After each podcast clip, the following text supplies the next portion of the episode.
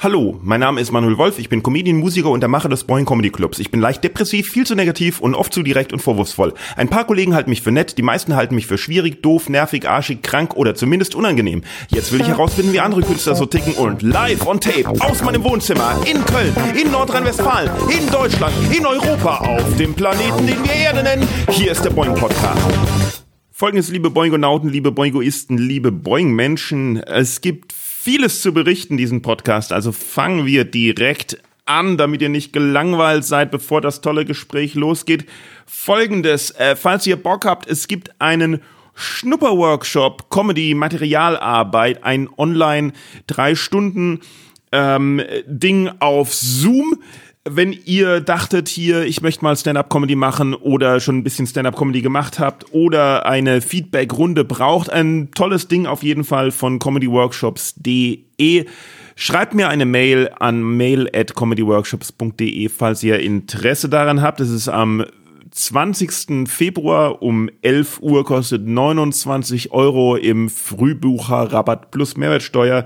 Schreibt an mail at comedyworkshops.de oder informiert euch generell auf comedyworkshops.de. So, wir haben heute zu Gast Vicky Blau, Comedian, Schauspielerin, Vicky Blau war bei Nightwash, beim RTL Comedy Grand Prix, äh, ich glaube Quatsch Comedy Club, paar Sendungen, ZDF Neo, ähm, äh, hier die Höhle der Lügen und so. Äh, ein sehr, sehr interessantes Gespräch. Das folgt gleich. Doch zuerst, wir haben auch wieder Feedback bekommen und zwar diesmal auf Twitter vom Ruhrpott Nerdcast der hat getwittert, vor kurzem darüber gestolpert und lausche mich gerade so halbwegs chronologisch durch die Folgen. Kann den Boing Podcast auf jeden Fall wärmstens empfehlen. Sehr gut. Meine Anspieltipps sind bisher die Folgen mit Flo Simbeck, Shari Litt und Lisa Koos. Ich glaube, das sind die Folgen 1, 4 und 14. Ähm, auf jeden Fall könnt ihr auf boingpodcast.de gehen, falls ihr genau diese Folgen sucht und da unter Folgen genau diese Folgen finden. Viele Worte mit F oder V. Naja, ähm, und da könnt ihr auch direkt einen Kommentar drunter schreiben bei den einzelnen Folgen. Das geht alles auf der Webseite und das war auf Twitter haben wir das gekriegt, unserem Twitter-Account. Das ist Twitter, das ist so eine eine neue Social Media App. Das ist jetzt der heiße Scheiß, über die, glaube ich, alle gerade reden. Da kommt man aber nur mit Einladung rein, wenn man ein iPhone hat. Aber versucht es mal. Wir haben da auch schon 17 Follower. Boeing Podcast auf Twitter, twitter.com slash Boeing Podcast. Würde mich freuen, wenn ihr da auch folgt. So. Wo wir bei Worten mit F sind, FFP2 Maske ab Montag. Mir ist Folgendes passiert. Ähm, ab Montag muss man ja FFP2-Masken äh, tragen in Geschäften und in der Bahn. Und ich habe welche bestellt. Und die sollten mit UPS geliefert werden. UPS, ehemals meine Lieblingsfirma, jetzt liegt sie ganz weit hinten, weil ich habe am Mittwoch eine Mail bekommen, äh, dass das Paket zwischen, keine Ahnung, 11 und 15 Uhr ankommen würde am Donnerstag. Also bin ich vorausgegangen, ein bisschen spazieren gegangen, eine Stunde, weil das Paket käme ja erst am Donnerstag. Und als ich zurückkam, lag ein Abholzettel in meinem Briefkasten, dass ich nicht zu Hause gewesen sei und es abholen könnte am Kiosk so und so, so und so ab 18 Uhr. Tja, 18 Uhr habe ich dann das Ding genommen und bin zum Kiosk gegangen. Ratet mal, was die Öffnungszeiten von dem Kiosk sind. Sie sind bis 18 Uhr. Ich habe noch jemand im Laden gesehen und habe noch an die Scheibe geklopft und habe hab gefragt, ob das nicht irgendwie geht. Und er sagt, nee, er hätte die Geräte schon runtergefahren. Und ich denke mir, er kann das Paket mir doch geben und das dann morgen eintragen. Aber nee, ging nicht. So, zweiter Zustellversuch, vergebens. Am nächsten Tag bin ich also nochmal hin, um meine FFP2-Masken abzuholen. Und was sagt mir der Typ? Weil ich so eine normale Maske aufhabe, sagt er, ja nee, es muss eine FFP2-Maske sein, mit der Maske könnte ich nicht rein. Ich hab doch die Masken bestellt. Wie soll das denn dann gehen? Wie soll man denn die Masken sich holen, wenn man die Masken tragen muss? Naja, jedenfalls äh, UPS hat gemeint, ähm, aufgrund der derzeitigen Situation und erhöhten Nachfrage können sie nicht zu der Zeit liefern, die sie äh, angeben. Dann gebt doch einfach nicht an, zu welcher Zeit ihr liefert. Was ist denn daran so schwer? Niemand erwartet, dass UPS sagt, hey, das Paket kommt zwischen 11 und 12 Uhr. Sagt, lass das doch einfach weg und alle sind happy. Vor allen Dingen, es ist ja früher gekommen, als ich erwartet habe und ich bin ja nur aus dem Haus gegangen, weil ich gedacht, weil ihr mir gesagt habt, das Paket kommt später. Na gut, okay. So, das war eine Story. Wenn ihr aber positivere Stories braucht, ähm, es gibt eine Online Storytelling Night, die ich zusammen mit der English Comedy Night mache. Englische Top Comedians auf Zoom ähm, am 5. Februar 20 Uhr. Das Thema ist The Best Thing That Happened During Lockdown. Es ist auch um die English Comedy Night Köln zu dem, das, das Überleben zu retten. Das heißt, ihr kommt an den Link der Teilnahme nur ran, indem ihr äh, euch bei kofi.com slash English Comedy Night ein Ticket kauft, auf Facebook geht, nach der Veranstaltung sucht oder halt auf äh, äh boingcomedy.de geht und da nach den, ähm, nach den Support-Möglichkeiten schaut. Äh, wenn ihr auf Tippi de.tippi mit 3e.com slash boing ähm, in irgendeiner Art supportet, dann äh, kriegt ihr den Link zu dem Zoom-Ticket. Ansonsten, wenn ihr es nicht verstanden habt, schreibt mir einfach nochmal mail at boingpodcast.de. Ich versuche gerade ein bisschen schnell zu machen, damit wir irgendwie durchkommen. Äh, übrigens, eine Frage habe ich noch an euch, weil ich weiß ja, ihr antwortet so gerne auf Fragen. Ich habe ja jetzt schon zwei Antworten bekommen, nachdem ich gefragt habe, ob in äh, Mac and Cheese, ob da Senf reinkommt, habe ich schon zwei Antworten bekommen, nämlich ja und nein. Äh, deswegen bin ich viel schlauer, wenn ich Fragen stelle und das wollte ich euch auch mal fragen, ob das so für euch auch so ein First World Problem äh, Nervdingens ist, wenn ihr eine Spülmaschine habt, dass der obere Bereich und der Unterbereich, dass die sich irgendwie nie gleichzeitig füllen. Entweder hat man unten mehr und oben noch nichts oder oben ist voll und unten hat man noch viel Platz. Das ist doch wirklich das Schlimmste der Welt, oder? Ja. So, ein Gelaber. Ach ja, wir kommen noch zur Werbung, Werbung, Werbung. Und wir haben heute Werbung von einem tollen weiteren Podcast, der nämlich so ein Gelaber heißt. Da müsst ihr mal reinhören. So ein Gelaber, der Podcast mit Bonksul und Schublinski, ein Social Commentary Podcast. Politisch, meistens korrekt, Gesellschaft, Kultur und klar Sport. Bonksul und Schublinski untersuchen das Weltgeschehen von Stuttgart bis USA, von Jamaika bis Berlin oder wohin auch immer. Meinung wird aus Fakten gewonnen, Widersprüche werden aufgedeckt, auch gegen die eigene Überzeugung. Der Gag ist wichtiger als die Großmutter. So ein Gelaber.net oder überall, wo es Podcasts gibt. Hört da auf jeden Fall mal rein. Auch wenn meine Großmutter wichtiger als alles andere ist. Aber hört da auf jeden Fall mal rein. Das war die Werbung, Werbung, Werbung. Und wenn ihr auch mal Werbung schalten wollt hier, es ist sehr, sehr, sehr günstig, dann schreibt an mail at boingpodcast.de, dann kriegt ihr Werbung. Und jetzt geht es los, das wahnsinnig tolle Gespräch mit Vicky Blau. Vicky Blau, dir ist bewusst, dass ich dich alles fragen darf und du mir alles sagen darfst. Ja. Dir ist auch bewusst, dass du mich alles fragen darfst und ich dir alles sagen darf. Ja. Und dir ist auch bewusst, dass alles, was aufgezeichnet wird, ausgestrahlt werden darf. Jetzt ja. Gut, dann haben wir ja alles geklärt und äh, können loslegen ohne Probleme. Ähm, was machst du zurzeit so? Ach, ja, ähm, ich stelle Anträge. Oh. Ähm, ich, äh, Hochzeits ich, ich wollte gerade sagen, wenn ich gesagt hätte, ich mache Anträge, dann könnte man denken, ich würde einfach mich mal jetzt durchheiraten. Äh, nee, ich äh, versuche so ein bisschen äh, Kultur zu schaffen, was ja. ja eigentlich meine Arbeit ist, und mir das fördern zu lassen. Per Antrag. Per Antrag, genau. Äh, was äh, zum Beispiel? Was gibt's da so? Ähm, ich bin an, an, an so einer Stückentwicklung für, äh, ja, für ein Theaterstück dran so mir hm, das denn. Also von der Stadt Köln dann. Nee, ich glaube, es nee. ist. Jetzt gerade bin ich, äh, beantrage ich, nein, jetzt mache ich gerade dem Bund einen Antrag, ja. Okay. Okay, das heißt, ähm, ja, äh, das heißt, du sitzt zu Hause rum und überlegst, okay, wo kriege ich jetzt Fördergelder her, weil Corona. Genau. Und davor hast du äh, Stand-up-Comedy gemacht und dann hast du gedacht, shit, alles geht den Bach runter. Ja, das äh, habe ich dann gedacht, wie wir alle, ne? Also beziehungsweise hm. nicht gedacht, ich habe es gesehen. Ja, ja. Also ja, von. Aber es ist irgendwie auch inzwischen so, wenn ein Schock sehr lange dauert, ist es auch kein Schock mehr, glaube ich. Sondern eine Ohnmacht. Eine Ohnmacht, ein, ein, ein, ein Zustand. Das ist ein bisschen wie eine Behinderung, glaube ich. Also, ne, das ist ja so, man merkt immer mal wieder, dass es einen schon stört, aber vielleicht gibt es Momente, wenn man sitzt oder so, fällt es auch irgendwann nicht mehr so auf.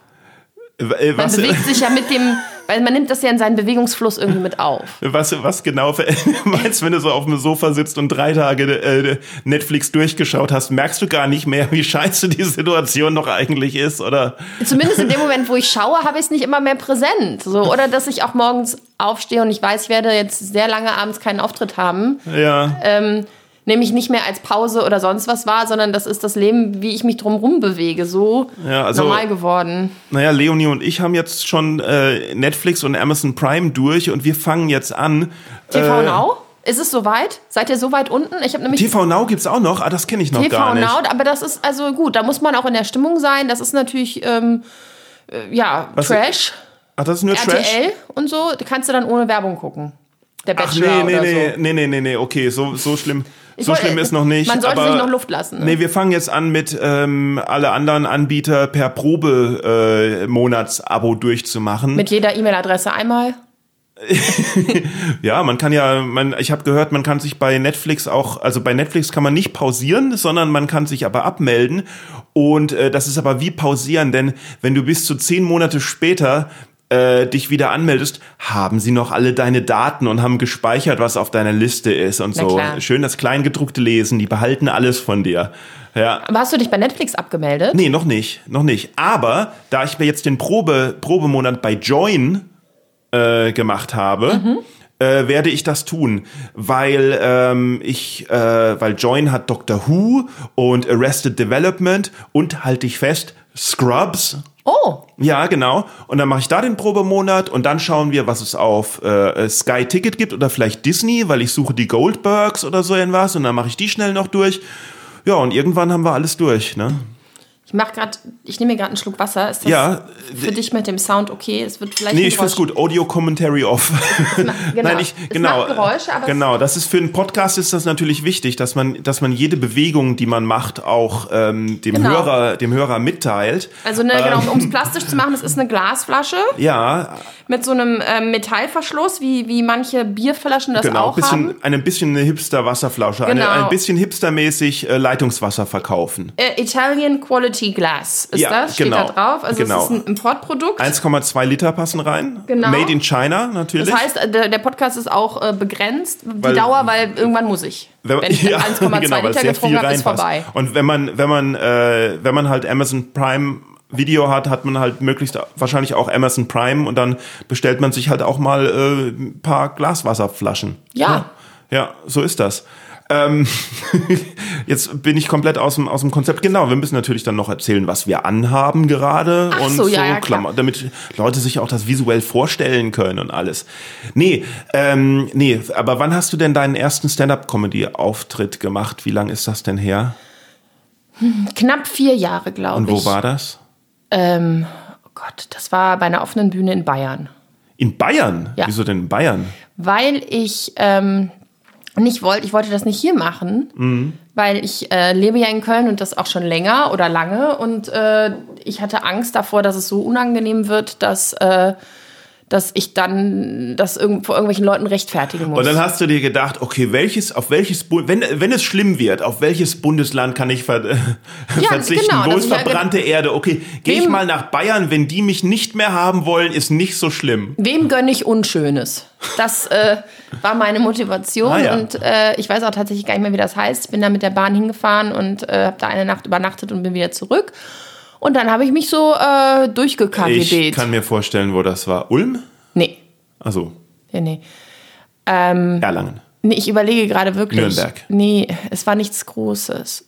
Weißt du, bei wem das war? Nee, es ist Oh. wirklich wie so ein. Das war, ich war dann danach irgendwann, das war auch einer meiner ersten Auftritte bei ähm, Jens Wienand bei der KGB in Mannheim. Nee, eben nicht. Heidelberg. Nee, das ist so ein ganz kleiner Ort neben, daneben. La, La, Langenfiebs. Langenfiebs. Langenfiebs, wahrscheinlich war es Langenfiebs Ne? ja, Die meisten ja. von uns haben ja in Langenfiebs Äh, angefangen. Langenfiebs hat jede Karriere gestartet. genau, und das, äh, ging auch Karrieren das war der zweite oder dritte Auftritt. zweite, glaube ich, oder dritte, ich weiß es nicht genau. Ich habe dann nochmal bei so einem, ähm, in, in so einem privateren Kontext, was vermittelt wurde, da habe ich was gemacht. Kommst du ursprünglich aus Köln? Mm, jein, also ich bin in Köln geboren, aber nicht aufgewachsen, aber jetzt lebe ich schon wieder sehr lange hier. Wo bist du aufgewachsen? In Nigeria. In was? Nigeria. Ach, in, ich habe gerade gedacht, Geria, was? Wo ist das Geria, denn? es war ein Knacklaut vorweg. Nein, äh, nein, in Nigeria. Der, in Nigeria sind doch nicht die, die Klackleute, sind doch mehr, Nee, nee, die Süden. nein, nein. Ich, das, nur weil ich habe sehr undeutlich gesprochen, als so. ich Nigeria gesagt habe. Nee, die, Okay. die Knacklaute sind, äh, glaube ich, in, in Südafrika da. Knacklau Knacklaute, wie, wie wir hier im intoleranten Köln die Klicklaute bezeichnen. Oh Gott. Klicklautes, Entschuldigung, ja. Aber es ist ein knack, knackendes Geräusch für meine Schon, Ohren. ja, ja, denk schon. Ja, Ja. Nein, es ist äh, an der Wild Coast in Südafrika. Da äh, sind Klicklaute auf jeden In Fall Teil. Nigeria, dann, wie, wie kommt das? Äh, Lag das an den Eltern? Haben die ja, Die waren auch dabei. Ähm, ja klar, aufgewachsen bin. Hey, als ich, als ich drei Jahre alt war, habe ich gedacht, hey, ich, Ich habe keinen. Bock mehr, ich brauche mal eine Auszeit von Eltern und bin zack nach Goodbye Nigeria. Deutschland. Äh, der jüngste, die jüngste Auswanderin der, der Welt. Nee, äh, meine Eltern waren auch dabei. Die haben auch schon vorher in Nigeria gelebt. Mein Vater hat da Sprengstoff verkauft. What? Ja, Okay, deine Eltern waren in Nigeria, aber du bist in Köln auf die Welt gekommen. der Akt der Entbindung war in, in, in, äh, in Köln. Meine Mutter war vorher in Nigeria und danach auch wieder. Aber sie ist zwischendurch nach Deutschland geflogen. Nur damit du in Deutschland auf die Welt kommst? Um die Vorzüge eines deutschen Krankensystems, Gesundheitssystems zu nutzen. Verstehe. Okay, und Sprengstoff verkauft für, für Minen, denke ich mal eher. Genau, nicht und für, Straßenbau. Nicht für Warlords. Nee, genau, das ist, würde ich vielleicht ein bisschen weniger locker erzählen. Äh, nee, äh, für, für, für ja, Infrastruktur und Minen und Mhm. ähm, ja, solchen Krempel. Cool. Und bist du da dann auch in die Schule gegangen und so? Ja, die ersten vier Jahre, also Ist das, Grundschule. ist das in, in, in, in äh, Ni- Nigeria? Äh, Wie heißt denn die Hauptstadt von Nigeria? äh, Abuja. Aber wir haben in Lagos gelebt, das ist die größte Stadt. Ah, Lagos, okay. Ja, und deutsche Schule oder? Ja, also ich war in einem äh, international, also im indischen Kindergarten war ich und dann bin ich aber auf eine deutsche Schule gekommen, weil es auch, also es gibt, He Ähm, heißt die so, Deutsche Schule die Lagos? hieß oder Deutsche so? Schule Lagos, die gibt es nicht mehr. Oh, schade. Ja, Ich bin, bin in die Deutsche Schule London äh, äh, gegangen, wo wir gerade von, von Ah. Ja. dritter Welt sprechen. Genau. Und ähm, ich weiß nicht, ob der Gag okay ist. Post-Brexit geht ja schon. Ne? Ja, ja, ja. Ähm, und äh, als ich jetzt vor ein paar Jahren, äh, war das 2012? Shit. So schnell vergeht die Zeit. Nee, oder 2014, ähm, nochmal in London war, bin ich da mal vorbeigelaufen. Die gibt's noch, ja. ja. Ja, ich meine, ich denke mal auch wahrscheinlich leben mehr Deutsche in, in London als in Nigeria, weil Immer weniger. immer weniger in London, ja gut. Nee, ich weiß es nicht. Also ich meine, man sollte, Meine man beste sollte Freundin lebt in, in, in England, also in Oxford und als Deutsche. raus, solange es noch geht, oder nicht? Ja, sind mit Engländer verheiratet. Ich glaube, sie hat ganz gute Karten da äh, privilegiert zu bleiben. Aber auf jeden Fall leidet sie auch auf eine Art drunter. Ich auch. Ja, Wenn ich jetzt ein alle- Paket dahin schick- schicke, ist äh, unnormal teuer. Paket ist unnormal teuer, aber ähm, ich glaube, im Endeffekt muss man nicht sich eigentlich, also es gibt, es gibt vieles, über das man sich, glaube ich, mehr Sorgen machen sollte. Denn äh, wenn man sich mal überlegt, es gibt viele Länder, die nicht in der EU sind und trotzdem können wir hin und äh, es gibt keine Probleme. Na klar. Ne? Also das ist die, der, der Tunnel und die Flüge, äh, vielleicht wird das ein bisschen, vielleicht wird das ein bisschen teurer, aber ähm, das, was halt schade ist, finde ich, gerade von Köln aus, ist, London ist näher als Berlin oder München. Man setzt sich einfach in den Zug und es sind vier Stunden mitten in der Stadt. Mhm. Das ist, das ist, du bist in London bist du schneller als in äh, anderen deutschen Großstädten, als in Hamburg. Aber das finde ich nicht Knapp. schade. Nein, das finde ich nicht schade. Schade finde ich, schade finde ich halt, dass man dass dann jetzt zum Beispiel nicht einfach wird. so hingehen darf und dann da arbeiten darf. Ja, zum das Beispiel. ist finde ich, tatsächlich- das finde ich halt schade. Aber auf jeden Fall möchte ich weiterhin äh, viel nach London. Ich auch, ich auch. Das, also ich bin ja auch nach wie vor viel in England. Aber ja? ähm, Ja. Ja. es ist halt jetzt einfach ein bisschen komplexer. Komplizierter, ja. Aber ich meine, zum Beispiel jetzt nach Nigeria kann man zum Beispiel nicht einfach mal so schnell in den Nee. Zug reinsetzen oder so. Das ist auch, äh, es ist auch ein bisschen ungemütlicher geworden seit Boko Haram. Hm. Das äh, muss man schon sagen, dass, äh, ja, ist nicht in allen, äh, es ist, hat sich, haben sich auch Dinge zum Positiven verändert, seitdem mhm. ich da weg bin, aber äh, es ist zumindest nicht mehr so lebenswert, wie es das mal war, weil auch viele Arbeitgeber ihre Leute da gar nicht mehr dauerhaft hinschicken, ja, also sondern ich, projektbezogen. Ja. Also ich kriege weniger, ich kriege weniger ähm, E-Mails von nigerianischen ja, Prinzen. Du auch? Ja. Also ich habe ähm, jetzt, wo ich es gebrauchen könnte. Ne? Dadurch, dass ich bis vor ein paar Jahren immer noch eine Aufenthaltsgenehmigung mhm. hatte für Nigeria, war ich anscheinend auch in irgendeinem. So also mein Vater hat noch sehr lange da gelebt, deshalb war ich da, glaube ich, ziemlich lange noch und der hat mich ja manchmal angerufen in so einem Pool drin, wo die gemerkt haben, ah, okay, die hat tatsächlich irgendeine Nigeria Connection.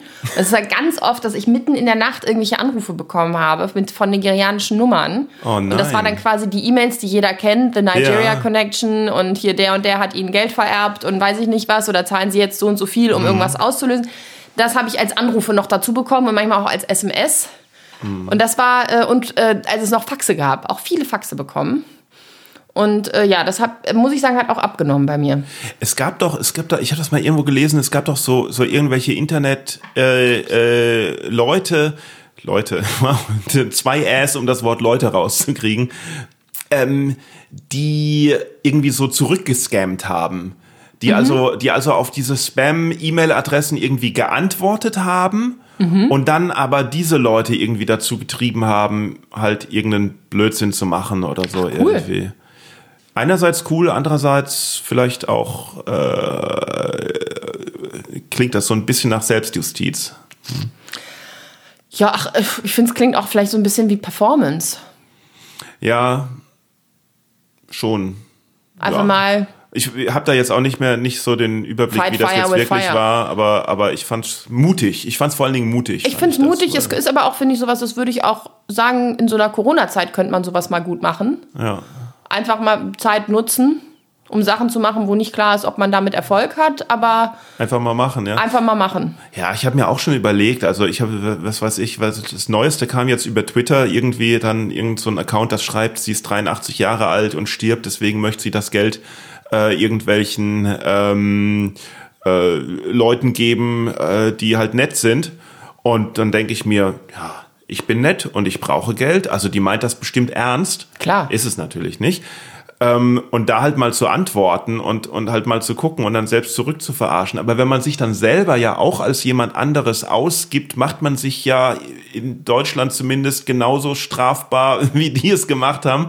Und letzten Endes wird es dann so sein, das sind die Profis darin und die äh, machen dann halt, nachdem das eine Account nicht mehr geht, ihr nächstes Account. Und der arme Manuel wird natürlich wieder erwischt. Klar. Von der Justiz, so wie man das ja kennt. Ja gut, also rein rechtlich gesehen ist das wahrscheinlich schon eine ziemlich, äh, ich wollte sagen Grauzone, nee, es ist wahrscheinlich eine Schwarzzone. Hm. Aber ähm, probieren könnte man es, weil der Enkeltrick hatte ich, also ich habe gehört, der ist gerade wieder äh, ziemlich wieder da, mhm. weil auch Corona macht ja alte Leute einsam. Mhm. Und da haben sich ein paar Leute gedacht, du, warum nicht jetzt? Mhm. Also Und meine der, ja. Oma wurde von einem Enkeltrick Trickbetrüger angerufen. Nur war meine Oma Gott sei Dank noch äh, irgendwie smart genug, danach meine Mutter anzurufen ja. und ihr davon zu erzählen. Und meine Mutter hat dann gesagt, nee, ich glaube, es ist überhaupt keine gute Idee, wenn du Geld und Schmuck in eine Tüte vor deine Tür stellst oder die einem Fremden mhm. übergibst. Ja, und meine Oma leider nicht. Äh, 35.000 Euro sind weg. Oh, auch jetzt in Corona? Äh, nee, nee, das war schon ein paar Jahre her, aber ähm, äh, ich, ich habe da eine Nummer drüber äh, gemacht. Deswegen Ach, möchte ich es eigentlich nicht ganz erzählen jetzt. Aber, nee, aber ähm, anteasern kannst du es ja der wurden 35.000 Euro mit dem Enkeltrick und so. Und, der, und zwar hat der, der Typ, der angerufen hat, also ich bin ja der Enkel, hat halt angerufen und äh, zur Oma gesagt, rate mal, wer da ist. Und sie sagt so, ja, keine Ahnung. Und der Typ sagt, ja, äh, dein Enkel. Und dann sagt die Oma, ach, der Manuel. Und so weiß er dann halt ja meinen Namen. Und sagt, ja, genau, der Manuel. Ach, und sagt dann halt, dass er, dass er wegen irgendeinem Immobilienprojekt äh, mal kurz ganz viel Bargeld braucht. Und das Problem ist, äh, die, die äh, Bank, zu der sie gegangen ist, um das Bargeld abzuheben, habt ihr einfach so das Bargeld gegeben. Einer, einer, einer 97 Jahre alten Frau, also damals 93 Jahre alten Frau äh, ohne da irgendwie zu sagen, ja, Moment mal oder so irgendwas. Und als dann halt alles mit Polizei und sowas war, hat die Bank auch gesagt, ja, das ist schon mal vorgekommen. Und du denkst so, hä? Das, das geht, das passiert gerade. Und du denkst, ja, wieso geben sie ihr dann das Geld, Mann? Also ruft doch mal jemand nachfragen. an vorher oder sowas, ne? Und sagt doch, für wen ist das dann? Und ich hab dann, ich war, ich war bei Boeing und hab dann irgendwie um 10 Uhr äh, äh, einen Anruf bekommen von Oma auf dem Anruf beantwortet doch überhaupt. Die sagt, ja Manuel, du wolltest doch, du wolltest doch zurückrufen, du wolltest dich doch noch mal melden. Und ich so, um was geht's denn gerade? Und so habe ich das dann rausgekriegt, dass, dass also die, die, Oma hat dann das Geld geholt, er hat dann noch mal angerufen, ne? Und äh, hat halt gesagt, ähm, dass er selber nicht vorbeikommen kann, also dass ich selber nicht vorbeikommen kann, weil ich einen Termin habe, aber einen Freund vorbeischicke. Und dann ist halt jemand an die Tür gekommen und hat das Geld in die Hand gedrückt bekommen. Und äh, das Geld äh, ist, ist, ist halt auch weg, weil da ist nichts versichert. Sie hat freiwillig und ohne irgendwie irgendeinen Zwang äh, das Geld aus ihrem Haus geschafft und dem Typen in die Hand gedrückt. Also von daher ne, ist da auch nichts wieder zu holen. Ähm, und der hat halt, aber der hat halt insgesamt, also die, die, die äh, Leute werden ja richtig weich geklopft. Ne? Mhm. Die haben die haben, äh, er hat dann zum Beispiel, er hat zwischendurch auch nochmal angerufen und sich als Polizei ausgegeben, hat gesagt, dass zurzeit gerade Enkeltrickbetrüger unterwegs sind und deswegen hätten sie, ob sie auch einen Anruf bekommen hätte. Und sie hat dann gesagt, ja, sie hat auch einen Anruf bekommen.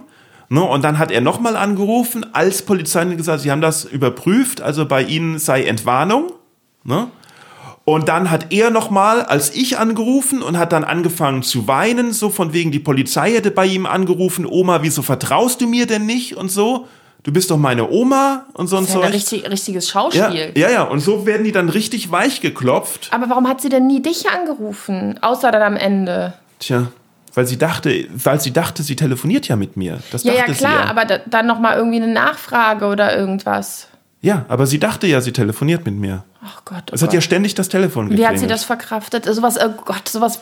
Ich finde das auch gar nicht lustig. Ne? Ich finde das ganz schlimm, sowas. Ja, ich hab's, also in die Nummer mache ich in der Nummer mache ich es natürlich lustig. Da geht's dann, da geht's dann drum, äh, so von wegen. Ähm, dass äh, das Schlimme halt nicht nur ist, dass meine Oma jetzt 35.000 Euro weniger hat, sondern, dass, du die sondern dass ich die hätte haben können. Ja, klar. Ich hätte einfach das anrufen war auch müssen. eben mein erster Gedanke. Also ja. Ich dachte, oh Mann, wenn sie die hatte, dann hätte sie die auch dir geben können. Ja. Aber äh, nein, aber wenn ich das im echten Leben abseits der Bühne denke, ich finde das ganz, ganz, ganz furchtbar. Ich habe auch sowas gelesen, dass jetzt gerade eben wegen Corona, ne, das ist eben auf dem Vormarsch und da sitzt irgend so ein YouTuber, ich habe jetzt leider den Namen vergessen, Im, in irgendeiner Zeitschrift habe ich das letztens gelesen, der ist jetzt aufgeflogen und der ist relativ bekannt aus Deutschland, irgendein deutscher YouTuber und der ähm, ist in die Türkei gegangen und hat da sich irgendwie niedergelassen und da quasi ein Studio, ein Ton, mhm. nicht Tonstudio, ein Telefonstudio aufgebaut hat äh, Leute akquiriert. Die Hauptsache war, dass sie akzentfrei Deutsch sprechen. Mhm.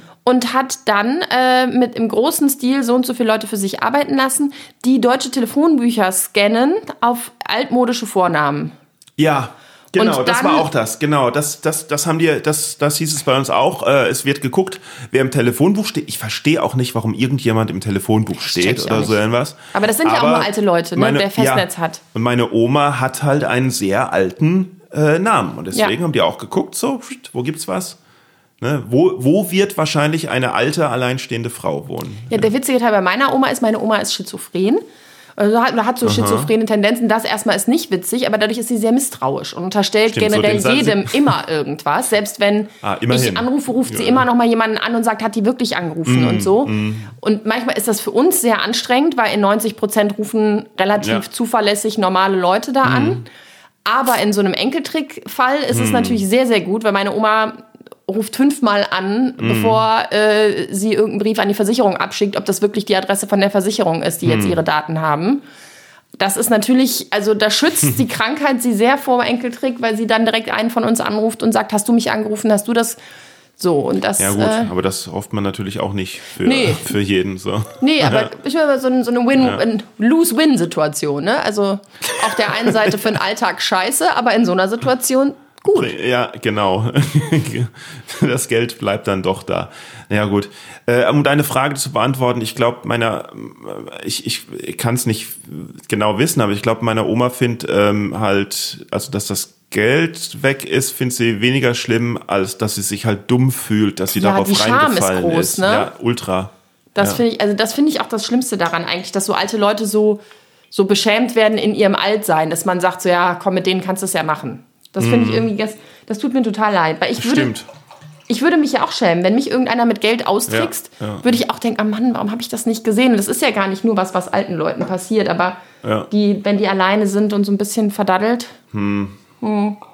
Ja, mir wurde auch mal mit irgendeinem so kleinen Trick wurde mir mal war das eine Jacke oder irgendwas oder ein Fahrradsattel oder irgendwas kleines halt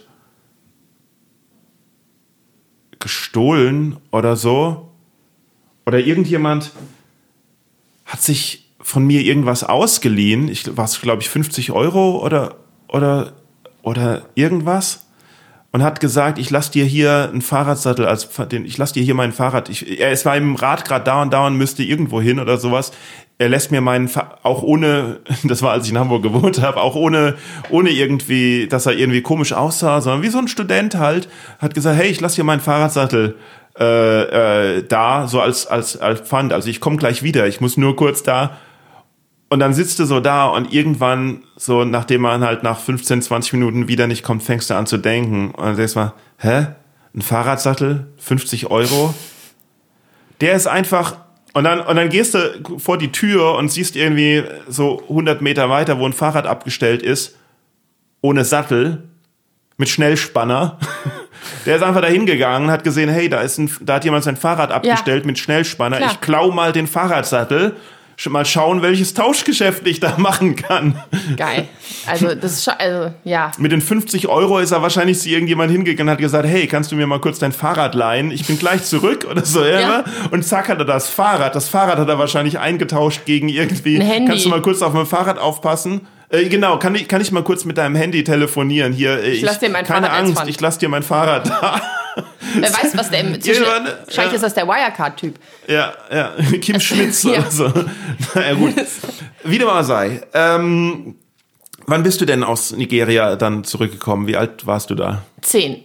Ach so, doch so früh. Dann. Ja, nach der, Ah, nach der ja. Grundschule. Ah ja, und dann also nach Köln. Genau. Ah ja, okay. Ja gut, dann, äh, ja, weil du Ich habe sagtest, aber auch dann mal zwischendurch ein Jahr in England gelebt. ja, weil du sagtest, du bist in Nigeria aufgewachsen. Ich wusste nicht, dass das mit zehn schon beendet war. Ich habe ja nicht gesagt, beendet aufgewachsen. Das ist jetzt Korinthenkackerei. Ja, Korinthenkackerei, genau, genau. Wer kann, wer kann mehr, ähm, wer kann mehr Synonyme für Korinthenkacker finden? Weil das habe ich schon mein Leben lang geübt. Haarspalter, Ja, Klugscheißer. ja. Ähm, Dibbelschisser, was ist das denn? Dibbelschisser.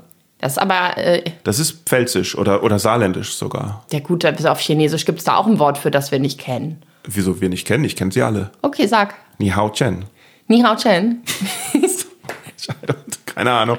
Nein, ich habe gelogen. Okay, du hast recht. Ja, Oh, krass. Merkst du, wie rot ich werde, weil ich, weil ich lüge? du hast das Mikrofon vorm Gesicht, das hilft ganz gut. Ja, ein bisschen. Ja. Oh, ich bin so ehrlich. Das ist, Wahrscheinlich un- das hast, ist der, du hast wahrscheinlich jetzt gesagt, Feuerwehr Peking oder so. Also Peking heißt nicht Chen. Also es ist, Weißt du's? naja, ich weiß, dass Ni Hao. äh, Ni Hao heißt guten Hallo, Tag. ne? Ja, Ja. ja, ja. Also, ähm, Das habe ich, da habe ich eine lustige Geschichte zu. Ja. Ich war vor ein paar Jahren in, in Peking tatsächlich und in, mir ist da passiert, da- also oder ich, Ich war mit zwei George Freundinnen da, Washington. was? dass was ist du? Ich sagte, ich bin George Washington, Du bist George Washington? der Mann, der nicht lügen kann. Ja? Ja. Meinst du? Nee, ich glaube, du kannst lügen. Boah, krass. Und ich habe dich unterbrochen mit. Ich habe eine lustige Geschichte und zack, fange ich Das an, es auf mich zu ziehen. Bist du ist auch jetzt ne? noch lustig, du. Also ich werde dir erzählen. Nee, was ist denn? Okay, erzähl die Geschichte. Ich ja. war in, in Peking mit zwei Freundinnen und ähm, wir haben da die Erfahrung gemacht, dass Pekinger Taxifahrer kein Fan von Europäern sind. nee? Nee, also wir sind relativ oft, wenn wir gesagt haben, wir möchten gerne in die und die Straße, haben das vorgelesen, wie wir dachten, dass das ausgesprochen wird. Also vom Deut vom, von der englischen Schrift, natürlich, weil wir nicht Chinesisch lesen konnten. Und das war für die dann oft nicht verständlich. Und dann haben die uns rausgeschmissen in irgendwelchen dunklen Ecken. Und wir wurden halt von mehreren Taxis über Tage immer wieder rausgeschmissen und nicht zum Ziel gebracht. Und irgendwann saßen wir wieder im Taxi und ich wollte unbedingt zurück ins Hotel. Und dann habe ich mir den Lonely Planet genommen und habe einfach angefangen, den Sound von, von dem, wie sich pekinesisches Chinesisch für mich angehört hat, bei der Wiedergabe der Lautschrift zu benutzen. Und dann mit habe das mhm. dann versucht vorzulesen. Meine Freundinnen waren vollkommen irritiert. Was machst du da? Du kannst das doch gar nicht. Aber das war das erste und einzige Mal, dass der Taxifahrer nichts gesagt hat und uns richtig zum Hotel gebracht hat. Was? Dass ich das ausgesprochen habe, so wie ich das Gefühl hatte, dass ein Chinese mit seinem Sound das aussprechen würde. Okay. Das war kann natürlich, kann natürlich auch äh, sein, dass, also es, es ist jetzt keine groß die, die, die Menge der, der Versuche ist nicht groß genug, um daraus eine allgemeingültige Regel Geschichte. zu machen. Es könnte auch sein, dass einfach äh, das der Taxifahrer war, der nett zu euch war Natürlich. und der euch so oder so ins Hotel gebracht hat, nur zusätzlich dann jetzt noch gedacht hat, was spricht die so komisch? Vielleicht hatte er auch einfach Mitleid. Ja. Und hat dann gedacht, oh Gott, wenn sie das nochmal wiederholt, aber es war auf jeden Fall ein schön, also ich fand es lustig. Vielleicht, vielleicht konnte er gar kein Chinesisch, weil er von woanders her war. Vielleicht hat er es auch auf Deutsch verstanden, als wir gesprochen haben. Das weiß man, das wird ja. man nie erfahren. Aber ja. für mich war es ein schöner Moment. Genau. Ich habe mich gefühlt wie ein Kosmopolit und das lasse ich mir jetzt auch nicht nehmen. Nee, das ist gut. Das, das ist gut. Ja, ja. So. Äh, was hast du dann, ähm, was hast du dann gemacht? Also wie bist du zur Stand-up gekommen? Was, wie, was war der Auslöser, dass du denkst, hey, mir passt das jetzt alles so nicht oder doch, aber, aber boah, Stand-up-Comedy ist geil. Ich fahre mal nach Bayern. Ähm, äh, äh, oh. Ist die Frage zu allgemein? Ähm, vielleicht.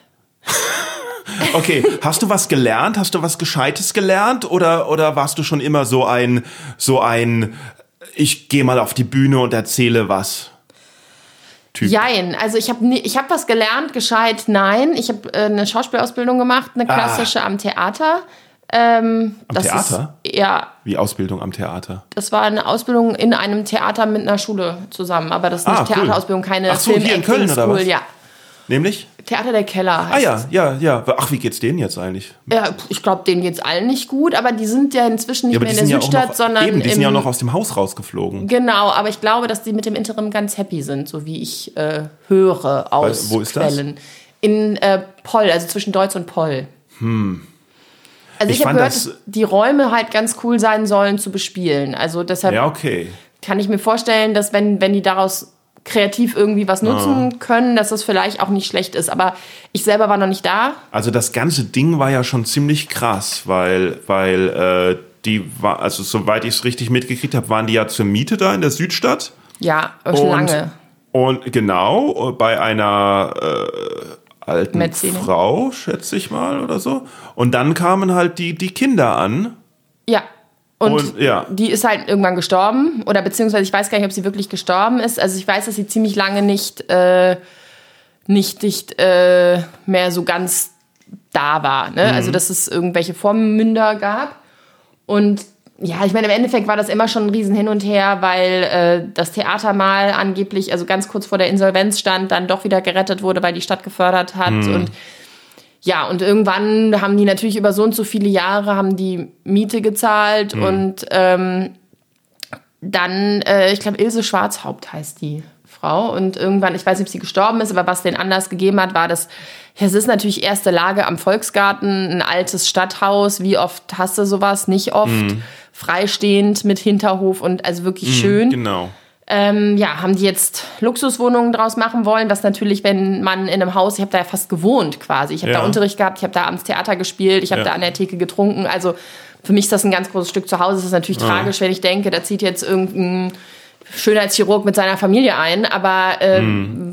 weiß ich nicht. Es war irgendwie abzusehen, dass das wahrscheinlich nicht für immer sein wird, dass jemand so großzügig ist, einem Theater das für so wenig Geld zu überlasten. Ja. Aber das ist ja, das ist ja allgemein so die die die Gentrifizierung äh, ja. äh, oder oder beziehungsweise wie sich Stadtviertel entwickeln. So, du hast so die Südstadt, die irgendwie, wo jeder halt hin möchte, weil es Kunst und Kultur und alles Mögliche gibt.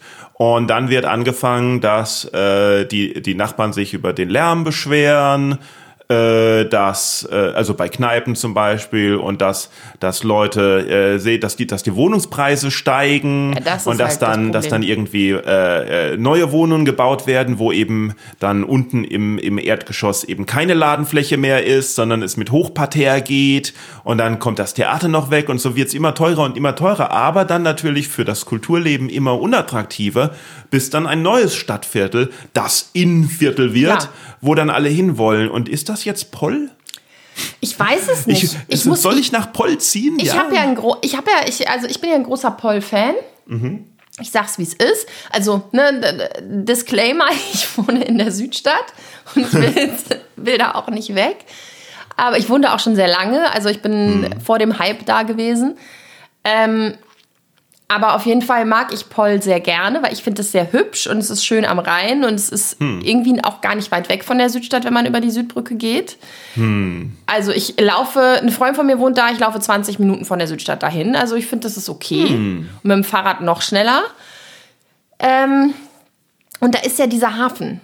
Und der soll jetzt natürlich gentrifizierend genutzt werden. verwandelt werden. Ja, ich glaube gar nicht Wohnungen so sehr, sondern so. Lofts. Nee, also Einkaufsfläche und so. Kino und so ein Krempel, weil in Poll tatsächlich bis jetzt, glaube ich, wenig, also Anbindung an so Geschäfte und sowas ah. ist. Und Siehste, damit wollen die das nutzen.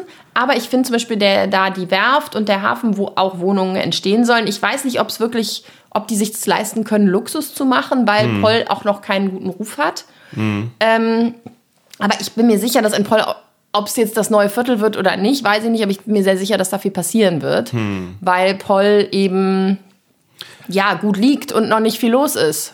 Es hat ja, äh, es hat alles seine Vor- und Nachteile. Ne? Ich, vielleicht bräuchte ich ein Vielleicht bräuchte ihr einfach einen Helikopter.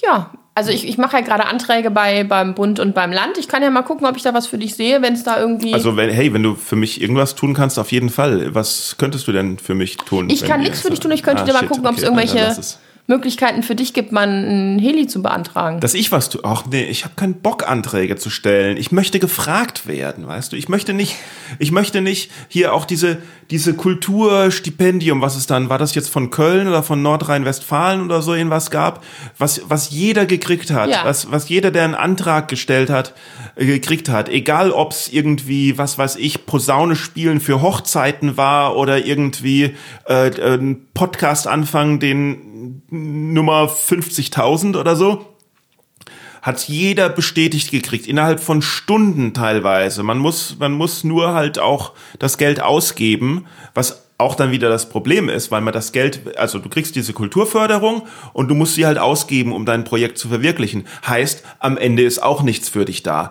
Und du musst es ausgeben und für was gibt man es aus? Für Werbung zum Beispiel oder für technische Geräte. Aber, aber Wo holt man diese technischen Geräte? Die holt man bei Amazon. Wo äh, bucht man die Werbung? Die bucht man bei Google und bei Facebook. Das heißt, mit der ganzen Hilfe wird eigentlich noch mehr Geld an Facebook und Google und Amazon reingeschoben. Wenn man das so will. Aber es gab ja auch eine Förderung Herausforderung. Da musst du einfach versuchen, dass da ein Projekt dabei rumkommt. Wenn nicht, dann kommt es halt nicht rum. Und muss das Geld zurückzahlen? Nein. Okay. Also das ist dann eine andere Förderung als die, die ich kenne. Äh, wie dem auch sei, jedenfalls habe ich das natürlich auch beantragt. Ähm, ich will aber gefragt werden. Ich will, ich will, dass, dass da jemand beim Kulturamt in Köln sitzt und denkt, boah, Stand-up-Comedy, das wär's. Es gibt in Köln den Boing Comedy Club. Ja, da, da sollten wir uns mal melden und denen mal helfen, weil bei denen haben wir uns noch nie gemeldet, mit denen haben wir noch nie irgendwas gemacht und wir sind doch das Kulturamt und Stand-up Comedy ist doch auch Kultur. Wir sind doch die, wir sind doch die Comedy Hauptstadt von Deutschland. Warum machen wir nur, warum machen wir nur Karneval? Ne? So irgendwie. Ja, Not the right time. Nee, bin einfach, bin einfach, ja, ich, ich weiß nicht. Ist keine nicht. Zeit für Dieventum. Nee, ja, es ist nicht Dieventum, es ist einfach eher, eher, eher äh, faul. Einmal, nee, nicht faul, es ist, Doch, es ist faul. Geltungsfrust. Ja, gut, aber wer gilt gerade was, wenn da kein Flugzeug oder kein Alle Auto außer ist? mir. Mm. Äh, äh. Ja, ich weiß, dass das nicht so ist, aber, aber das aber, fühlt sich für dich so an. Fühlt sich natürlich so an. Ja. ja. Ja, das sind jetzt sind wir wieder bei meinen psychischen Problemen, wo mir leid. ich wo ich gar nicht hin wollte.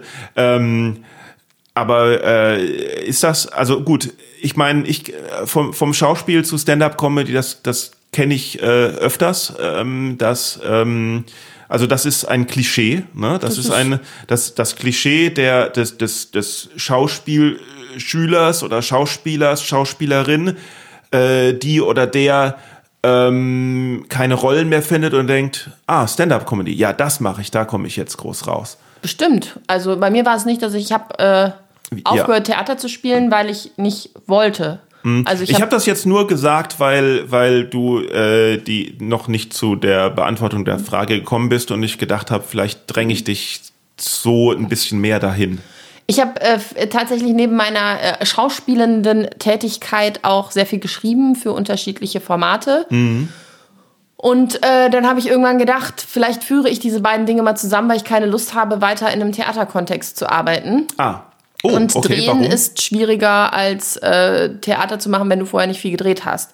Das war einfach so. Ah, Drehjobs zu kriegen. Genau. Ach so, also, ach so okay. Und das ähm, das war so, dass ich gesagt habe, das würde ich auch gerne machen, aber ich weiß nicht, ob sich das jetzt so schnell verwirklichen lässt, darauf meinen Fokus zu legen und worauf hätte ich noch Lust. Und dann habe ich eben bewusst einfach so als Experiment das ja auch gemacht, dass ich mal zu mhm. so einer offenen Bühne und am Anfang ja eh auch nur offene Bühnen immer mal irgendwie probiert habe, um zu gucken, ob ich daran überhaupt Spaß habe. Und dann war das so, dass ich gedacht habe, ach, doch, wieso nicht? Es war eigentlich so ein bisschen so ein Experiment, weil ich gedacht habe, ich führe das, was ich aufgeschrieben habe und die ja. Tatsache, dass ich ja sowieso schon auf der Bühne relativ viel gestanden habe, mal zusammen und gucke, ob ich daran irgendwie Freude habe und äh, das und was fandst du an was fandst du an Theater nicht cool? Ich finde Theater immer noch großartig und inzwischen mache ich das auch wieder und auch gerne. Mhm. Aber ähm, so Theaterbetriebe und, und, und die Strukturen und die Hackordnung mhm. und das, was mhm von einem verlangt wird, ähm, mhm. für auch eben da auch einen Hungerlohn und ähm, bis an die Grenze zu gehen. Und das ist auch sehr viel damit zu tun, dass man sich auch oft sehr, sehr schlecht fühlt. Also so, mhm. ne, das mhm. ist schon eine krasse Hackordnung so. Und äh, okay. das wollte ich nicht mehr. Und ich hatte ein schönes Projekt in, in Wien kurz bevor ich äh, angefangen habe, Stand-up zu machen. Mhm. Und habe aber gemerkt, als ich zurück war, dass ich auch ein bisschen mehr mir aussuchen möchte, wo ich wohne Mhm. Also ich habe auch in Köln gewohnt die ganze Zeit, aber war dann eben. Ach so klar, wenn man ein unterwegs. Engagement irgendwo hat, muss man dann, hups, wenn man ein Engagement irgendwo hat, muss man dann dahin ziehen. So. Genau, und, ja, oder zumindest oh, uns temporär. Fehlt wieder der Audio, uns fehlt wieder der Audiokommentar. Achso, ich bin mit meinem ähm, Knie, während ich versucht habe, mein Bein von der einen Seite auf die andere Seite zu schlagen, gegen das Mikro gestoßen. gestoßen. Das Mikrofon ist umgefallen, hat gleichzeitig die Kerze umgekippt, die das Sofa in Brand gesteckt hat. Ich war kurz bewusstlos. Aber da wir, genau, und da wir ja Wasser haben, habe ich das äh, schnell noch äh, löschen können durch Jetzt ein ich nur noch 0,8 Liter trinken während der Aufzeichnung. Weil wir brauchten 0,4 Liter, ja. um das, um, um das die Brände zu löschen. Ja, genau. Also das, also habt das ihr jetzt, Erdbeben, das ihr gehört habt, war mein Knie. Natürlich haben wir da einen kleinen Schnitt dazwischen gemacht, ja. weil irgendwie so diese, diese, diese Stille und Brandgeräusche. Ich meine, im Endeffekt, wahrscheinlich wäre der Podcast äh, ähm, erfolgreicher, wenn wir einfach so, so äh, Holzfeuer-Knister-Geräusche senden würden. Das wäre dann im Mit Endeffekt. das wäre dann im Endeffekt wie diese, wie die, wie äh, früher die, was nachts auf Super RTL oder sowas lief, äh, Kaminfeuer. Mhm. was es auch auf auch das zu kaufen jetzt, gab auf Videokassette. Das bei so bei so das kann man am Fernseher oder Playstation oder irgendwie sowas kann man das auch machen, glaube ich. Einstellen, ne? Dass man, ja, ja, ja dass man de, de, quasi Kaminfeuer, weil es so ein schön, genau. Ja, aber wir machen die Audioversion. Wir machen die Audioversion davon. Das sind äh, unsere Stimmen sind ungefähr das, was ihr im Kaminfeuer seht, wenn ihr äh, das bei eurer Playstation oder so einstellt. Ähm, wo war ich stehen geblieben? Ja, äh, dass ich Theater genau wollte ich nicht mehr machen und ja. dann ähm, habe ich gedacht, weil ich gedacht habe, ich hatte ein schönes Projekt jetzt zum Schluss. Es hat mir total Spaß gemacht. Aber in wenn ich Wien. mir jetzt vorstelle, das weiterzumachen in anderen Kontexten, dann habe ich vielleicht nicht mehr so Lust und habe gemerkt, ich, ich fühle mich jetzt gerade einfach nicht danach, das weiterzumachen. Und ich hatte das Glück, dass ich immer schon in den letzten Jahren auch als Sprecherin und Synchronsprecherin gearbeitet habe, mhm. dass ich wusste, ich werde auch irgendwie überleben, ohne jetzt einen neuen Theaterjob zu haben. Und dann habe ich gedacht, dann kann ich ja auch an den freien Abenden mal anfangen, irgendwas anderes auszuprobieren. Und so Verstehe hat und sich das ergeben. Was ist so der, der, der, wie, wie siehst du so den Unterschied zwischen halt Ensemblearbeit im, im äh, Theater und halt allein mit Stand-up auf der Bühne zu, zu stehen? Ja, es ist jetzt, ich finde, das ist eine sehr große Frage, weil. Ähm, Danke. Ja, die macht einfach viele Türen auf, weil auf der einen Seite ist das Tolle am Stand-up, dass du deine Inhalte selber schaffst und auch komplett selbst dafür verantwortlich bist und das so in Anführungszeichen inszenieren oder darbieten kannst, wie du das für dich für richtig hältst. Mhm. Das heißt, es ist ähm, eine sehr, sehr selbstbestimmte Arbeit und auch irgendwie, ja, auch sehr aktuell immer und Du kannst immer wieder irgendwie Kleinigkeiten ändern oder umdrehen oder du mhm. merkst auch, ich finde, man merkt immer, wenn man sich Sachen anguckt, die man von vor ein paar Jahren irgendwie geschrieben hat, dass man sagt, boah, das würde ich jetzt so einfach gar nicht mehr ja. machen, um Gottes Willen. Oder dass man merkt, der Zeitgeist ändert sich, man kann das so gar nicht mehr machen, weil einfach Dinge mhm. passiert sind, die in den Köpfen. Ja, hast du schlimme Sachen gesagt vor vier Jahren? Schlimme nicht, aber es sind Sachen, wo ich merke, ich habe da jetzt einfach einen anderen Blick drauf. Oder ah, okay, selber. So, ja. weil, weil ich einfach, weil, weil die Zeit einfach den Blick verändert, finde ich mm, aber auch ganz mm. normal. Oder man wird älter und sieht Dinge anders und wie auch immer, manche Sachen sind einfach scheiße, deshalb findet man sie nicht gut. Aber es gibt Sachen, die in der Zeit selber ganz okay sind, aber in zwei Jahren halt nicht mehr. Und das ist total schön. Der Nachteil ist, es wird schnell so eine totale Ego-Fucker-Bauchnabel-Show mm. und man mhm. verliert den Bezug dazu, es objektiv zu sehen. So und an der Ensemblearbeit ja. ist so, dass du natürlich auch Kompromisse eingehst, weil viele Leute das für das Gesamtwerk stehen. Mhm. Und das kann sehr anstrengend sein, wenn du viele Kompromisse eingehen musst und bist irgendwann vielleicht auch weit weg von deiner Haltung dem Ganzen gegenüber. Gleichzeitig ist die Arbeit mit anderen Leuten total schön. Und manchmal fehlt mir das ja, auch ja. sehr dass man sich auf der Bühne Bälle zuwirft, dass man, dass etwas besser funktioniert, wenn der Partner mm. reagiert, dass man manchmal in der Reaktion besser ist als in einer Aktion. Ja, also mir fehlt, mir fehlt auch so ein bisschen so die, die große, äh, das, das große gemeinsame Produkt, das am Ende dasteht, das viel größer ist halt als eine einzelne ja. äh, Person, so als auf, auf, auf dem Schiff, die, die äh, Ensemble-Shows, die wir gemacht haben, die natürlich sehr äh, äh, strukturiert und feststehen, weil verschiedene Ensembles genau diese Show machen. Oder damals an der Uni mit dem, mit dem, äh, mit der Amateur-Schauspielgruppe, die halt äh, wegen, wegen Englisch studieren, ja. ne? English äh, University Players oder sowas, wo fast das ganze Semester, wo, wo das Studium dann äh, im Endeffekt äh, Nebensache war, weil man so verbissen war, da innerhalb von drei Monaten so ein tolles, großes äh, mhm. Shakespeare-Stück, wo der eine die Musik komponiert und der andere dann das und das im großen Audimax und so und dann sieht man die Premiere und am Ende passt alles so zusammen irgendwie. Das fehlt mir schon so bei der Stand-up-Comedy äh, irgendwie so ein bisschen, aber dafür ist man halt sein eigener äh, Chef. Ne? Ja, und es ist nicht, dass du immer wieder dich so krass, also klar, du bietest dich auf Bühnen an und irgendwann filmst du was und dann schickst du mal irgendjemandem für Geld, der für Geldshows macht und sagst, hey, da habe ich gespielt, ich finde es irgendwie ja. ganz gut, magst du das auch, magst du, dass ich mal komme und für Geld spiele? Und im besten Fall passiert das, aber du bietest dich anders so an, als, als ah, wenn du, shit, als wenn du Castings machst als, als Schauspielerin. Hey, und du magst du mal, ob ich für Geld schaue, ob ich für Geld spielen komme. Ja. Das hätte ich schreiben müssen. Ah. Das ist eine schöne Formulierung, oder? ja, ne? Ich habe gerade auch gedacht, ich habe es auch noch nie so geschrieben, aber eigentlich so. ganz gut, ne? Aber äh, ja, als, Schau also als Schauspielerin bist du ja einfach immer in diesem du schreibst irgendwo hin, hoffst, dass einer antwortet oder du wirst mal irgendwo eingeladen und du weißt, außer mir sind noch 40 andere Leute da und äh, mm. es ist halt die Chance, dass ich mal irgendeine Rolle bekomme, ist vergleichsweise gering. Okay, und noch, noch ist das so. Aber so wie sich Stand-up-Comedy entwickelt, wird's ja, wird's ja bald, wenn die, wenn die Shows wieder aufmachen, wenn Boeing wieder anfängt, wird es ja dann auch so sein, dass sich tausend Leute auf den einen Spot bewerben. Und dann ist das im Endeffekt doch wie bei wie bei Schauspiel und dann mache ich dann mache ich auch Castings und so und dann müssen mhm. Leute mich zum Lachen bringen und ich so haha nicht lustig ja, ich ja. freue mich drauf, du. Das wird eine schöne Zeit für uns alle, ne? Ich merk's. Ja, ja. Nein, es wird eine tolle Zeit für mich. Ja, genau. Also die große Manuel-Ära bricht dann an. dann kommt das, dass du gefragt wirst. Ja, endlich, endlich, genau. Ja, nein, das ist also, ich finde das aber auch, was du sagst mit dem, mit diesem Ensemble-Gedanken, mhm. ähm, so sehr das irgendwie schön ist, sein eigener Herr zu sein.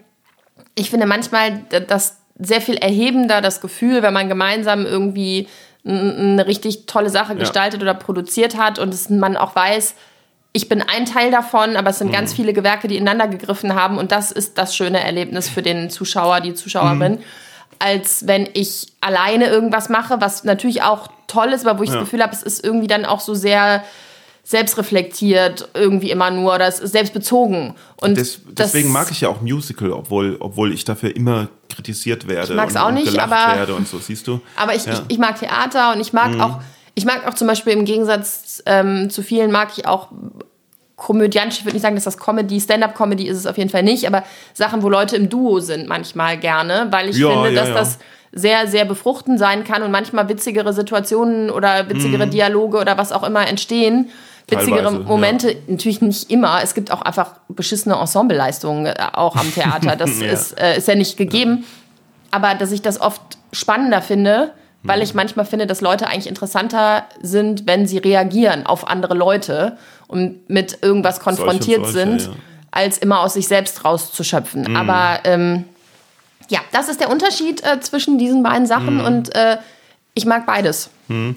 Es gibt ja, es gibt ja, also es gibt schon so eine Hackordnung irgendwie im, im Theater und so, so eine Hierarchie irgendwie. Aber wenn dann halt im Ensemble, das Ensemble quasi, das ist dann ja gemeinsam, um gegen den ja. Produzenten oder so irgendwas äh, äh, äh, zu sein. Da ist ein, da ist dann eine, eine, eine äh, eine, eine Verbundenheit, eine Gemeinschaft und sowas. Und was ich bei Stand-up-Comedy oft so finde, ist, da ist halt so jeder für sich. Und es ist kein, und es ist, es ist irgendwie Backstage dann auch so eine Unehrlichkeit oft und so irgendwie. Und jeder, so diese, diese Nettigkeit untereinander ist halt oft nur Schein. Weil, weil irgendwie dann jeder erzählt, wo er auftritt und so irgendwie und wo er hinkommen möchte. Und wenn irgendjemand dann plötzlich Auftritte zu vergeben hat, zack, ist der dann interessant und sowas. Und dann wird sich da eingeschleimt und so irgendwie. Und es ist irgendwie keine, also so diese große Comedy-Familie, äh, wie sie wahrscheinlich in den Vorstellungen von, von halt Leuten, die nicht in dem Bereich arbeiten, äh, ist, die, die gibt es halt irgendwie gar nicht so. Und das äh, ist, ist beim Theater. Ja, ja, ist, genau. Und bei einem Theater, das zum Beispiel auf Tour ist oder irgendwie, äh, oder halt sein, sein, das Stück, das seinen Lauf hat, wo zwar, wo, wo jeden Tag zwar die gleiche Routine dann irgendwie ist und so, aber es hat auch irgendwie eine, eine angenehme Verlässlichkeit. Ja, es hat im besten Fall, es gibt natürlich leider auch Ensembles, wo es nicht schön ist oder ja, wo man klar. sich untereinander nicht versteht. Ja. Aber es hat so eine Muckeligkeit, die, äh, die, die entstehen kann, dass das sehr familiär ist und dass man gerne dahin kommt, selbst wenn es sich wiederholt. Mhm. Ich meine, das tut es ja im Stand-up auch. Ja, und oder, selbst wenn das Stück irgendwie nicht. Ja, und selbst, ist genau, und, so. und selbst wenn es auch da Abende oder Vorstellungen gibt, wo man denkt, boah, das war jetzt irgendwie zäh oder hat, ist nicht gut gelaufen, das ist ja trotzdem ein gemeinsames Erlebnis Erlebnis, was ich auch immer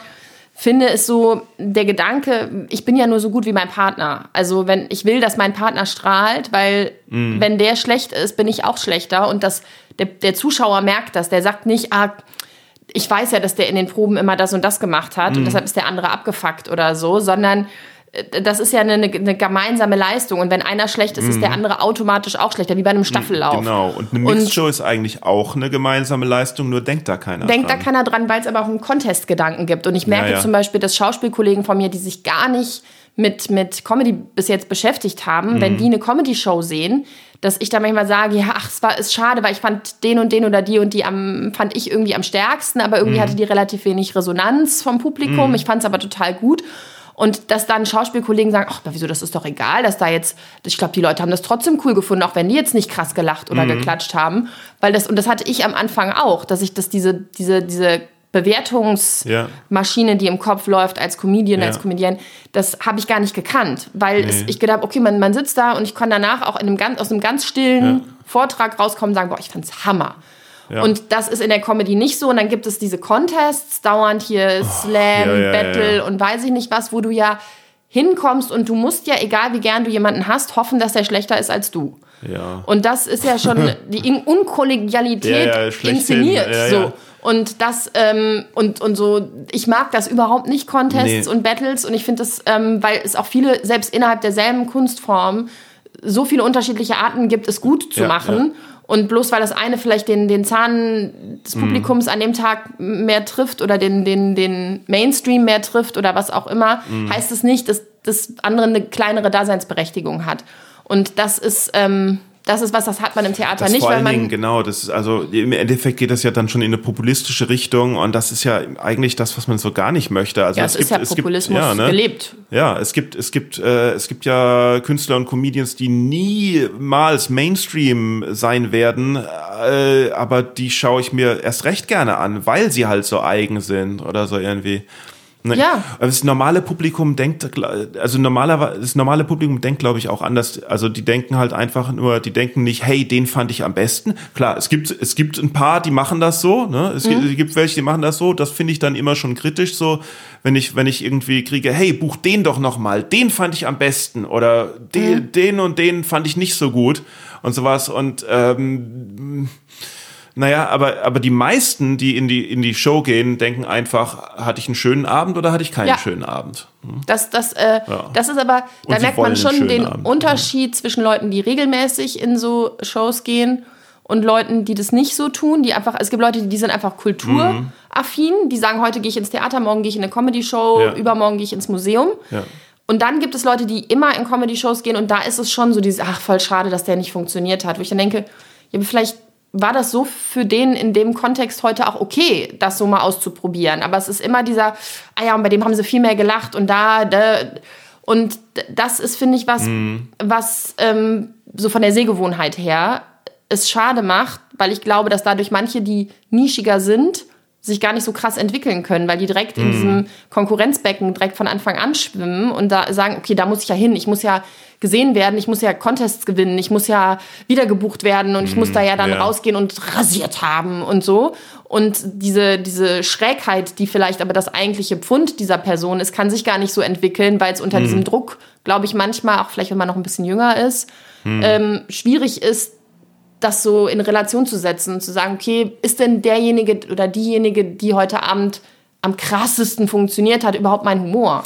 Ja, ist bei Kunst, ich das cool. Ist, ist natürlich bei Kunst ist das, ist das ja generell äh, das Problem, wenn man, wenn man halt auch von seiner Kunst äh, leben möchte, äh, inwiefern halt äh, man sich anpasst, um, um damit äh, seinen Lebensunterhalt zu verdienen. Aber gerade bei Stand-up-Comedy, finde ich gerade, kommt kriege ich immer wieder von Leuten zu hören, hey, äh, ich hatte gerade die Erleuchtung, also, also jetzt nicht, aber hey, äh, ich weiß, Stand-up, ich bin, bin 18 Jahre, habe Abitur gerade gemacht, äh, ähm, soll jetzt eigentlich eine Ausbildung zum Kfz-Mechaniker machen oder was weiß ich. Ich habe gerade zum ersten Mal äh, Nightwash gesehen und ich weiß, Stand-up-Comedy ist meine Berufung. Meine Freunde sagen auch immer, ich bin total lustig. Ich weiß, äh, das will ich jetzt äh, machen, ich möchte voll der erfolgreiche Comedian werden. Wie fange ich an? Und ich denke so, wenn das dein Ziel schon ist, dann ist es sicherlich nicht deine Berufung, weil ich möchte Leute sehen auf der Bühne, die auf der Bühne stehen, weil sie auf der halt äh, Bühne äh, äh, stehen müssen, lustig sein wollen, äh, Leute unterhalten und nicht um irgendwie erfolgreich zu werden. Das ist, wenn das das wenn das das erste Ziel ist und wie muss ich meine Comedy machen, um erfolgreich äh, zu sein und nicht, wie werde ich mit meiner Comedy, die ich mache, erfolgreich. Ne? Das ist für mich so mhm. der Unterschied. Dann möchte ich da lieber drauf verzichten. Ah, ich würde jetzt einem 18-Jährigen oder einer 18-Jährigen immer noch Welpenschutz geben und sagen, ja gut, da kann man auch mal sagen, ich möchte Star werden und ja, dann aber du warst, doch, du warst doch schon mit 10 erwachsen. Ich war mit zehn erwachsen, genau. Da war ich schon zu Ende aufgewachsen. Ja. Ähm, aber dass ich das bei dem regulären, der regulären 18-Jährigen, würde ich sagen, ja gut, du kannst ruhig auch nochmal Star werden wollen, wenn du in zwei, drei Jahren weißt, womit, können wir ja nochmal quatschen. Aber ähm, ich glaube, dass es unterschiedliche Motivationen gibt, warum man Stand-up-Comedy machen möchte. Ich glaube, es gibt Leute, die möchten berühmt werden und es gibt Leute, die möchten Texte entwickeln und sind schon große Stand-up-Fans immer. Ja, und dann gibt es Leute, die möchten gerne auf der Bühne stehen und glauben, dass das ihr Ding ist. Und ich glaube auch, dass solche Leute auch ihren Weg in was Gutes mhm. reinfinden können. Das ist nur eine andere. Aber vergleich's doch zum Motivation. Beispiel mal mit Musik. Vergleich's mhm. doch mal mit, mit Musik. Niemand geht irgendwie plötzlich hin mit 18 und sagt, hey, Musik, genau, ich möchte Musiker werden, um viel Geld zu verdienen. Ich glaube, wenn der, wenn der Zusatz, um viel Geld zu verdienen, kommt, ja. dann sollte man es eh immer lassen. Ja. Weil dann würde ich sagen, komm, dann mach doch, du hast doch jetzt Abitur, dann mach auf jeden Fall was, wo du vielleicht, werd doch Ingenieur. Ja. Das könntest du machen, um viel Geld zu verdienen, weil es ist relativ wahrscheinlich, dass du auf jeden Fall Geld verdienst. Ja, und in der Kunst ist es ja immer so, dass du denkst, bin ich froh, wenn ich mal Geld verdiene.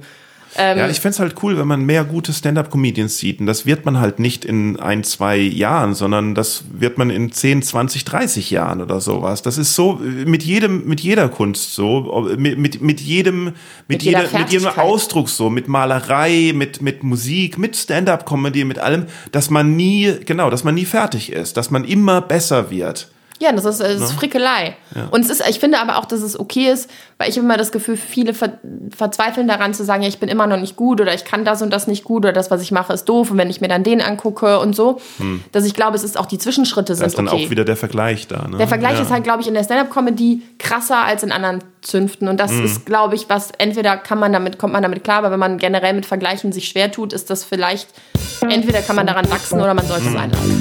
Ja. Das war Vicky Blau und falls ihr Bock auf mehr Podcast habt, es gibt den Podcast Setup Punchline, ein bei Stand-Up Comedians sehr beliebter Podcast. Da durfte ich in der letzten Folge zu Gast sein und ein bisschen über ein Bit von mir erzählen. Also gebt dem Podcast auch eine Chance, hört da rein und abonniert ihn. Und äh, falls euch der Boeing Podcast gefällt, dann supportet doch den Boeing Podcast. Ich werde nicht reich davon, den Podcast zu machen, wenn ihr auf boingpodcast.de geht und da auf Boing Bonus mal klickt. Es gibt verschiedene Möglichkeiten, den Podcast zu unterstützen, um da äh, was von zu kriegen, um der Boeing Family beizutreten. Ein Euro im Monat ist ja fast nichts oder so. Auch weniger geht, auch mehr geht natürlich. Und äh, falls ihr Bock habt, tragt euch da mal gleich in den Newsletter ein, wenn ihr die wirklich ultra, mega, super tighten äh,